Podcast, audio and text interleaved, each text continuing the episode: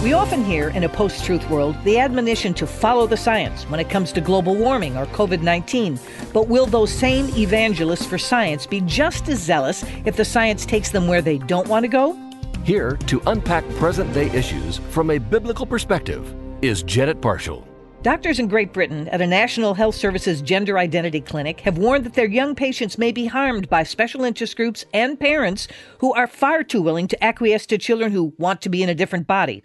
The Tavistock and Portman NHS Foundation Trust, which operates the UK's sole gender identity development service, has an inability to stand up to pressure from those demanding fast track transitions, doctors have said. One psychiatrist has some serious concerns.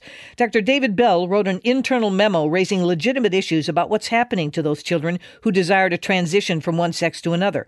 Dr. Bell worked as a consulting psychiatrist for 24 years with Tavistock before retiring, and he faced disciplinary action as a result of his report. The report, written in 2018, stated some children take up trans identity as a solution to multiple problems, such as historic child abuse, bereavement, homophobia, and a very significant incidence of autism spectrum disorder. In an interview with a London media outlet at the start of 2021, Dr. Bell said, There were concerns of children being inappropriately pushed through to transition, where they had a lot of complex problems that really needed thinking about. The whole attitude of what's called affirmation instead of neutrality and inquiry caused considerable damage to the capacity of the service and clinicians to take on the full complexities of the cases they were dealing with. As a result, children have been very seriously damaged.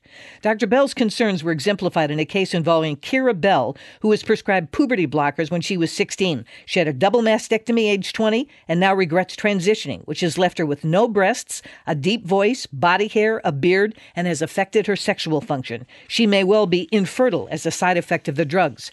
In December of 2020, a panel of three judges on the High Court of Justice issued a landmark ruling restricting Tavistock from issuing puberty blockers to children under 16. There's little doubt that Dr. Bell's report and Keira's testimony were crucial to that decision.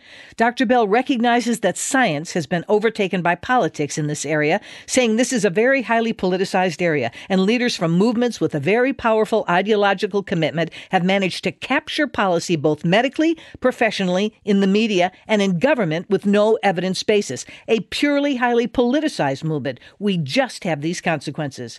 Dr. Bell is both a hero and an example. He dared to speak out on a politically charged issue out of his compassion for his patients, and he did so by following the science. Those are my thoughts. I'm Janet Parshall.